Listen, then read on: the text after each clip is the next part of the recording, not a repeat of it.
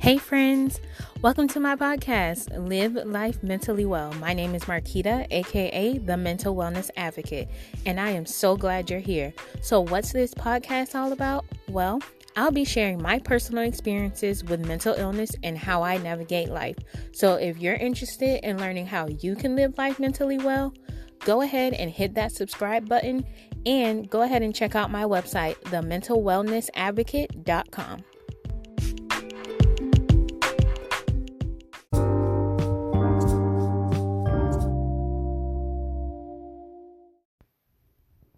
Hey, friends, welcome to the first episode of Live Life Mentally Well. Hope you've had a great week so far. So, let's go ahead and jump into my first episode, y'all. So, on today's episode, we are going to be discussing two myths about therapy that are common. All right, so the first myth that I'm going to be talking about today is this notion that therapy is only for quote unquote people who have serious issues. Friends, what is a serious issue? A serious issue to me could be something minor to you. And a serious issue to you could be like cakewalk for me. So, first of all, we can't tell somebody what is serious in their life because we don't live their life, we don't walk in their shoes, we don't know what they value. So, off rip, we can never tell anyone that they should go to therapy because of XYZ. So, this myth that therapy is only for people with serious issues, that is false, friends. All of us should go to therapy. It doesn't mean that we're crazy. It doesn't mean that there's something wrong with us. It doesn't mean that we need to be fixed if we seek out therapy. So, people go to therapy for many reasons, and some of them being to just feel better. Sometimes people just feel like, hmm, maybe I should work on some things, whether that's professionally, career wise, whether that's in our personal lives, as far as improving relationships with other people. Also, to redu- reduce stress, y'all. It's a lot of stuff going on in America and in the world that can stress us out. It can burn us out from watching TV, from watching news, from listening to things every single day. So some people will go to therapy just to learn skills to help reduce the amount of stress that they have in their lives. Another reason that someone may go to therapy is to deal with grief. If you've ever had anyone die in your life, whether that's a family member, a friend, someone you knew, a coworker, what have you, grief is not something that can just be you know, oh, okay, we went to the funeral, they died, now they're gone, let's move on. Sometimes it requires professional help to get through the grieving process. Another reason that I go to therapy is to just overall live a better life. So, see, this is a myth. It's false, it's not real. I don't go to therapy because I have a serious issue or that I feel like I need to be fixed. I go to therapy so that I can live my best life. Like, I'm living my best life. Hey, ain't going back and forth with you people. So, that's the only reason that I go to therapy. I recognize that there's things that I need to work on internally that affects my external. So, what does that mean? I'm out here trying to be a better person for myself so that when I meet y'all on the streets, we straight. And I'm not projecting my issues onto you. So, myth busted number one therapy is for everybody, not just people who have serious issues. So, the second myth that I want to talk about today is this. Y'all, this one really like it vexes my spirit when people think that this is true. So the myth is that your childhood experiences don't have anything to do with who you are as an adult. Also that your childhood experience have nothing to do with the current status of your mental health. This is a straight up lie. And again, this is my opinion. But from the years that I've been in therapy, from the work that I've done, from the things that I've learned about myself, I have absolutely confirmed for myself that my childhood experiences have everything to do with who I am as an adult. Our parent child relationships matter to our mental health.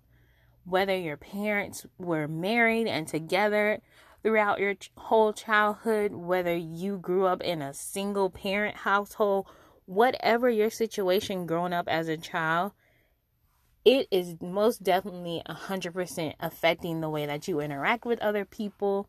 If your father wasn't there like me, then that affects the way that you interact with other men when you're dating in the professional realm, whatever. That affects you. So, a lot of people think that because they start therapy, that the issue that they're working on in therapy is only relative to that point in time. So, what does that mean? You go to therapy because, I don't know, maybe you feeling a little sad because you didn't get a promotion at work, but your depression, your sadness leads to depression, and now you've been depressed for six months and you can't figure out why. So, most people, we start therapy as adults because of because of an issue that we're currently experiencing in our adult life. And we want to basically resolve the issue, learn how to live with the issue, or develop coping skills that will help us manage the issue. So, most of these things that we go to therapy for and that I have been to therapy for have been a direct result of wanting to basically heal the wound that was open from when I was a child. So, it's not that your current reality needs to be fixed, but it's that you need to learn the skills on how to separate your past from your present. And that is the biggest thing, the biggest takeaway that I have um, from being in therapy. It's that, okay, this stuff happened to me when I was a kid, whatever it was, but how is that affecting me now as an adult? And then what skills can I use or what things can I kind of go go over and make connections to that will help me live a better life to help me live life mentally well as an adult? So it takes a lot of work. You have to be willing to do the work. You have to be willing to be vulnerable and you have to recognize that yes you're going to have to go back to those places in your childhood in your early teens in your early 20s 30s however old you are there's usually a connection. And especially one thing that I noticed for myself is that there was this reoccurring theme of me having issues with female supervisors. And I've only ever had, I think, one male supervisor, but it was always, with the exception of maybe two supervisors that I had, there was always an issue. And I could not for the life of me understand, like, are y'all like having a supervisor coalition meeting without me and saying, "Oh, Marquita gonna come and work at your job"? This is how you can piss her off. So, I it took a lot of prayer and self-reflection to come to the realization that no, it wasn't the supervisors that were triggering me. It was my own issues that I had that were unresolved with my mother. So, simple stuff like that that we don't immediately make a connection to is a reason that you should go to therapy. And it's one of the benefits of going to therapy. Because in going to therapy and bringing this up to my therapist, like, hey, I've noticed a pattern as far as supervisors and if they're female and I always have an issue with them. Like, what is this about? Like, do I just need a male supervisor? Like, what's the problem? And so what I learned is that I was projecting onto these supervisors. So basically, they were triggering me because A, they were female, and then B, they were doing stuff that reminded me of the way that my mom interacted with me when I was a child. So in turn, I was becoming defensive and I was shutting down and not wanting to have any relationship with them because it was reminding me of my mom. So, perfect example, my personal example of how your childhood experiences can most definitely impact your current status and your current mental health. So, I think that's it, friends.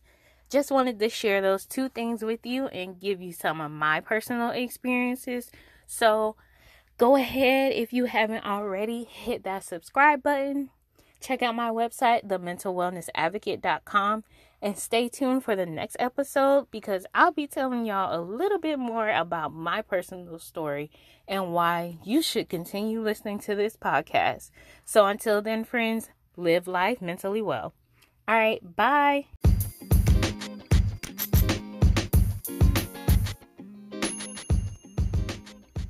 Hey friends, if you love this episode of Live Life Mentally Well, head over to iTunes, Spotify, or wherever you listen. Hit that subscribe button, rate, and leave a review. All right, friends, thank you for listening. See you on the next episode of Live Life Mentally Well.